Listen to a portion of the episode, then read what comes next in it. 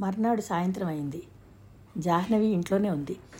ఉదయం శివశంకరం గారికి ఫోన్ చేసి నాలుగు గంటలకి రాజాని తన ఇంటికి పంపించమని కోరింది. ఆయన అంగీకరించారు. ఈరోజు సాయంత్రం అశోక్ కూడా వస్తున్నాడు.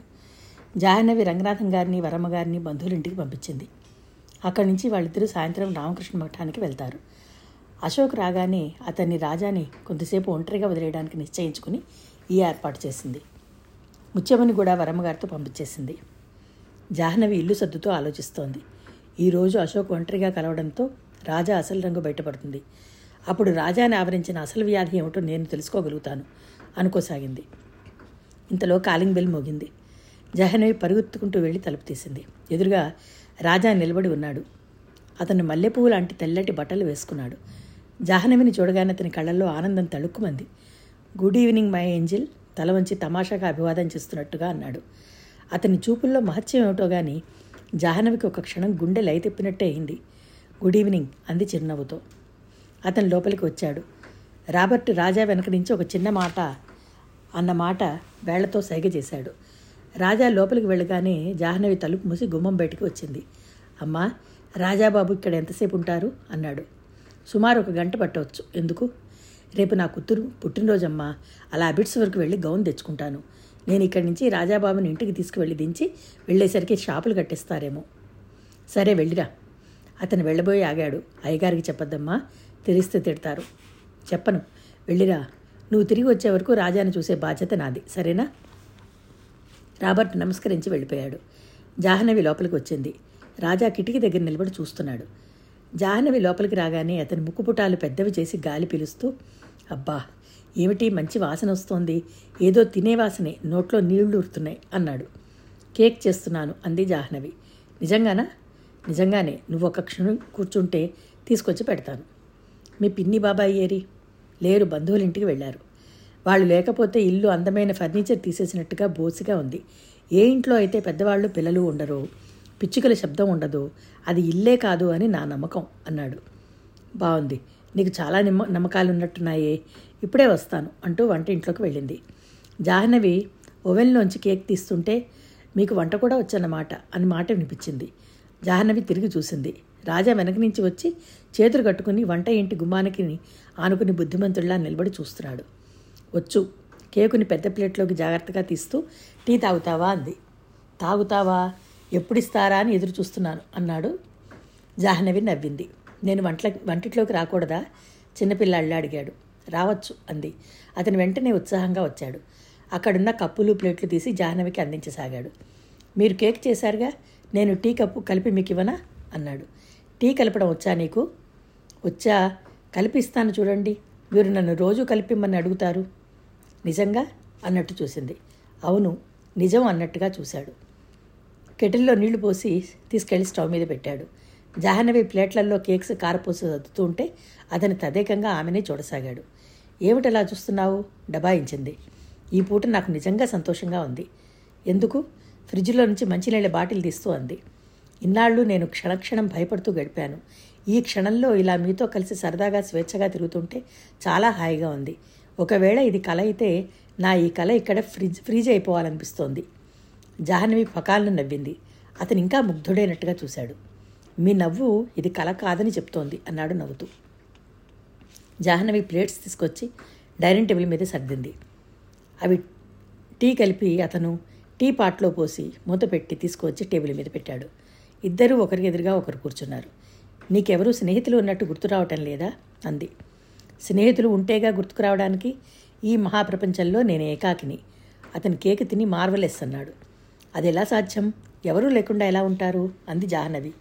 నేనున్నానుగా? నేను నమ్మను. నువ్వేదో దాస్తున్నావు. ప్రతి వ్యక్తికి ఎక్కడో ఒక చోట ఎవరో ఒకరు ఉండక మానరు. అతను నవ్వాడు. నువ్వు చాలా తెలివిగలదని సుమా. అయితే ఎవరో ఒకరు ఒప్పుకున్నట్టేగా? అంది. అతని సమాధానం చెప్పబోయాడు. ఇంతలో కాలింగ్ బెల్ మోగింది. జాహ్నవి లేచి వెళ్ళి తలుపు తీసింది. వచ్చింది అశోక్ కాదు. పేపర్ అతను. మ్యాగజైన్స్ తెచ్చి ఇచ్చాడు. ఇంతలో సైకియాట్రీ అన్ మీద జర్నల్ ఉంది. జాహ్నవి చప్పున అది తిరిగి ఇచ్చేస్తూ ఇది నేను కొన్నాను వద్దు అంది. మిగతావి తీసుకుని లోపలికి వచ్చింది. రాజా కప్పుల్లో టీ పోసి ఒకటి ఆమెకు అందించాడు. ఆమె తాగి చూసింది. ఎలా ఉంది అని అడిగాడు. Super fine. ఉదయం లేవగానే ఇంత మంచి టీ తాగితే రోజంతా ఎంతో ఉత్సాహంగా నడుస్తుంది. మా ముచ్చమ్మ ఉంది. ఆవిడ చేసే ఏ పదార్థము ఏ రెండు పూట్లా ఒక రకంగా ఉండదు. పూటకొక రుచిగా పూటకొక రకంగా దాని స్వరూపం కూడా మారిపోతూ ఉంటాయి. వాటి రుచిని మరిపించి మురిపించగల మాటలు మాత్రం చాలా చెబుతుంది. వంట చేయడం పెట్టడం అదొక ఆర్ట్ అన్నాడు అతను కరెక్ట్ అంది. రాజా కప్పు తీసుకుని లేచి అటు ఇటు తిరగసాగాడు. నాకెందుకో కానీ ఈ డైనింగ్ కమ్ డ్రాయింగ్ హాలు అక్కడ ఆ కుర్చీల గది ఆ వంటిల్లు అన్నీ అందుబాటులో హాయిగా ఉన్నాయి. ఇలాంటి చోట మనిషి చాలా సుఖంగా గడపచ్చు. ఈ బాల్కనీలోకి వెడితే అటుపైన ఆకాశం ఇటు కింద భూమి ఆరు బయలు అంతా కనిపిస్తోంది అన్నాడు. ఆమె టైం చూసుకుంది. అశోక్ ఇంకా రాలేదనుకుంది. ఎందుకు టైం చూస్తున్నారు? వెంటనే అడిగాడు. అబ్బే ఏం లేదు కంగారుగా అంది. ఇదిగో ముందే చెప్తున్నా నిన్నటిలా నన్ను తరిమేద్దాను అనుకుంటారేమో. నేను చచ్చినా కదలను. నా ఇష్టం తీరా కూర్చుని వెళ్ళి కానీ వెళ్ళను. ముందే చెప్తున్నాను. సోఫాలో కూర్చుని సోఫా చేతుల మీద చేతులు వేస్తూ అన్నాడు. ఇంతలో మళ్ళీ కాలింగ్ బెల్ మోగింది. జాహ్నవి చటుక్కున లేచి పరిగెత్తినట్టుగా వెళ్ళింది. తలుపు తీయగానే ఎదురుగా అశోక్ వచ్చాడు. గుడ్ ఈవినింగ్ మేడం అన్నాడు. గుడ్ ఈవినింగ్ రండి లోపలికి అంది. అతను వెంటనే రాలేదు. రాజా వచ్చాడా? అని అడిగాడు. వచ్చాడు. ఆ మాట వినగానే అశోక్ మొహం ఆనందంతో వెలిగిపోయింది. అతను వెంటనే లోపలికి వచ్చాడు జాహ్నవిని అతన్ని ఆపుతూ తగ్గు స్వరంతో చెప్పింది. నేను ఒక్క నిమిషం మాట్లాడిన తర్వాత ఏదో పని మీద ఈ ఎదురు ఫ్లాట్లో ఉన్న వర్మ వర్మగారింటికి పెడతాను మీరు రాజాతో ఒంటరిగా గడిపి అసలు అతని బాధ ఏమిటో తెలుసుకోండి అంది. తప్పకుండా తప్పకుండా. Thank you madam.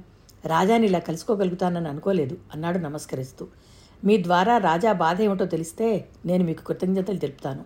అంది జాహ్నవి. ఇద్దరూ లోపలికి వచ్చారు అక్కడ రాజా కాలు మీద కాలు వేసుకుని వెనక్కి ఆనుకుని కూర్చుని పుస్తకాలు తిరిగేస్తున్నాడు. ఎవరా రాక్షసు? జ్ఞానవితో అంటున్న అతను మాటల మధ్యలోనే ఆగిపోయాడు.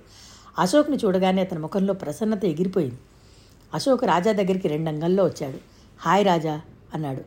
హాయ్ అతని కనుబొమ్మలు ముడిచి అయిష్టంగా పలకరించాడు. కూర్చోండి అశోక్ విశేషాలు చెప్పండి. అంది జాహ్నవి. అశోక్ రాజా ఎదురుగా కూర్చున్నాడు. రాజా అతనితో ఇంకొక మాట మాట్లాడడం ఇష్టం లేనట్టుగా సీరియస్గా పుస్తకంలోకి చూడసాగాడు. ఏవైనా సినిమాలు చూశారా? అంది జాహ్నవి. లేదు అతని పుస్తకం ముఖానికి అడ్డు పెట్టుకున్న రాజానే చూస్తూ అన్నాడు. మీరు టీ తాగుతారా? అంది. విత్ ప్లెజర్ అన్నాడు అశోక్.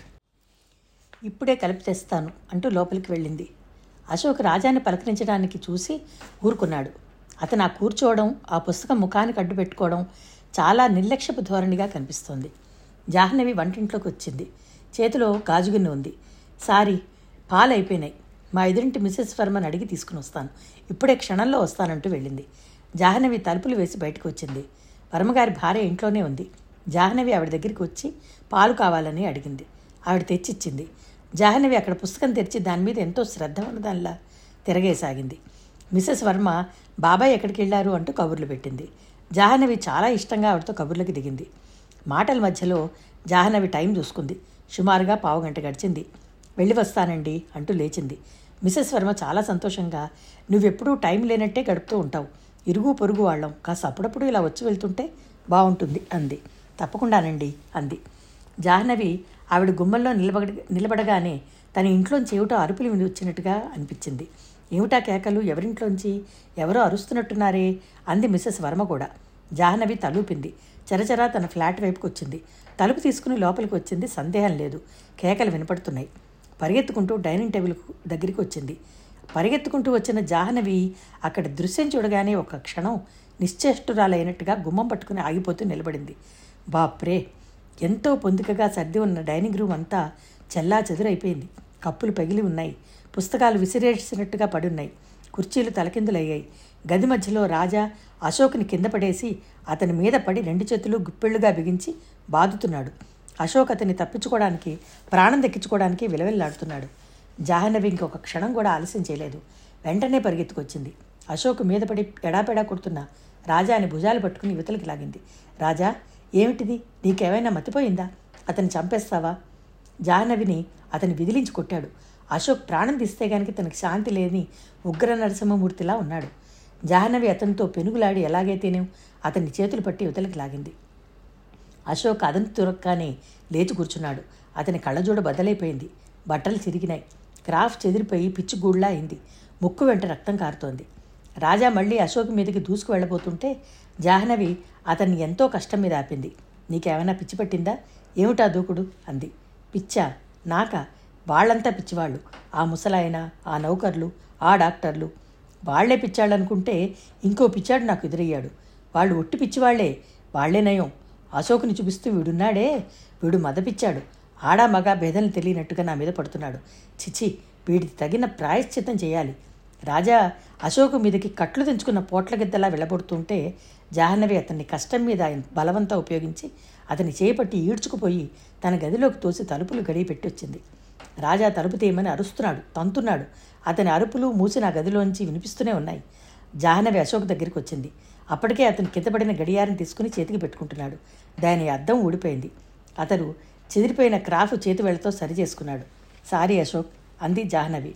అతని ముక్కు వెంట వస్తున్న రక్తాన్ని ఆపడానికి జేబురుమాలు ఇస్తూ అశోక్ దాన్ని తీసుకుంటూ అన్నాడు. డాక్టర్ ఇతను ఇతను రాజా కాదు. వాట్? అదిరిపడ్డట్టుగా అడిగింది.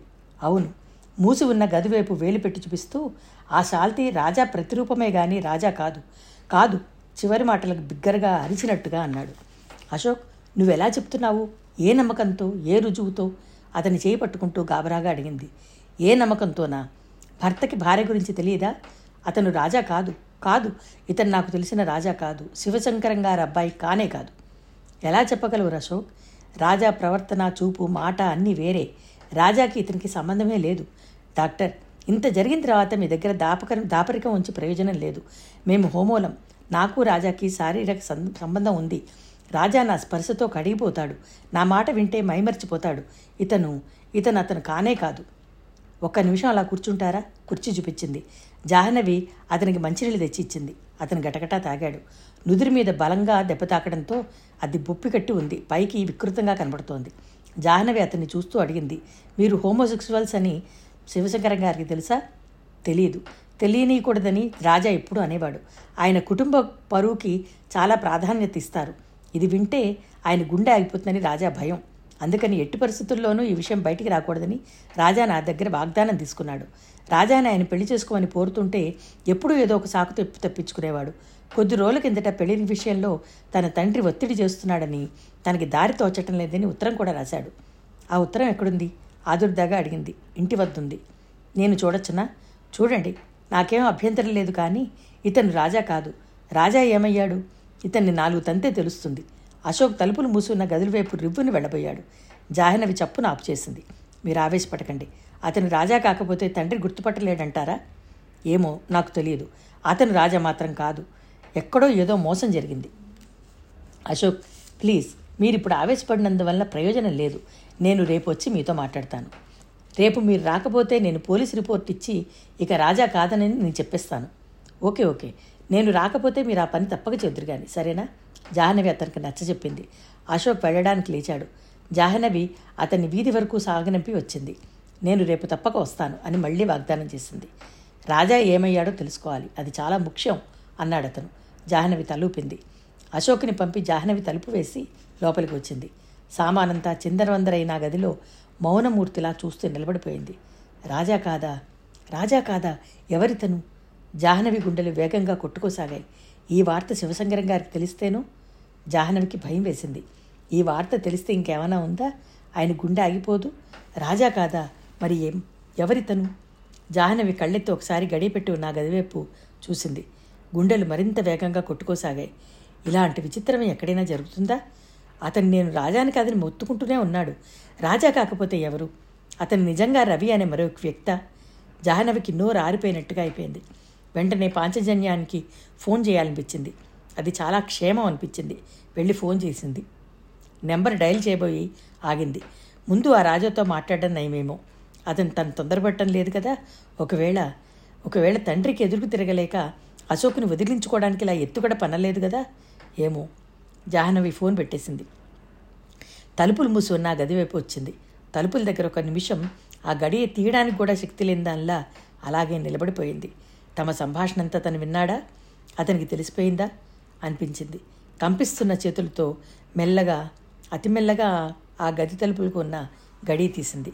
జాహ్నవి తలుపులు తెరిచి లోపలికి అడుగుపెట్టింది లోపల రాజా ఉన్నాడు.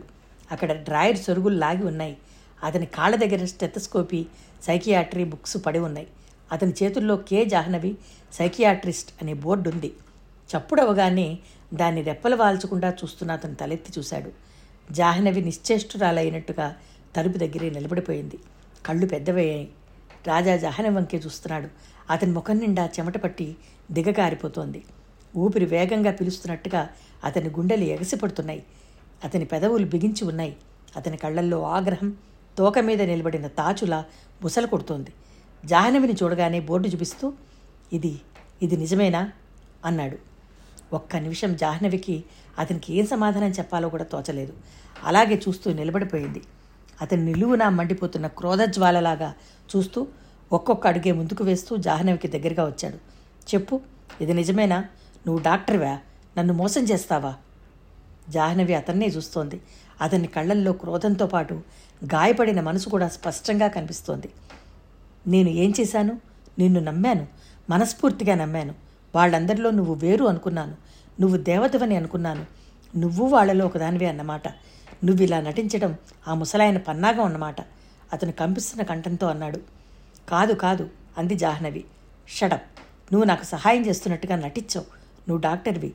మీరంతా నా మీద కలిసి ఏం ప్రయోగం చేస్తున్నారు? ఏం పన్నాగం పన్నుతున్నారు? మై గాడ్ మీ చేతుల్లో నుంచి నేను ఎలా బయటపడ్డం? అతను గభాన్లు అక్కడి నుంచి వెళ్ళబోయాడు. జాహ్నవి మనసు అతివేగంగా ప్రమాదాన్ని పసిగట్టింది. కింద రాబర్ట్ లేడు. ఇంట్లో ఎవరి సహాయం లేదు. అమ్మో రాజా పారిపోతే ఇంకేమైనా ఉందా? ఇక కంటికి కనిపిస్తాడా?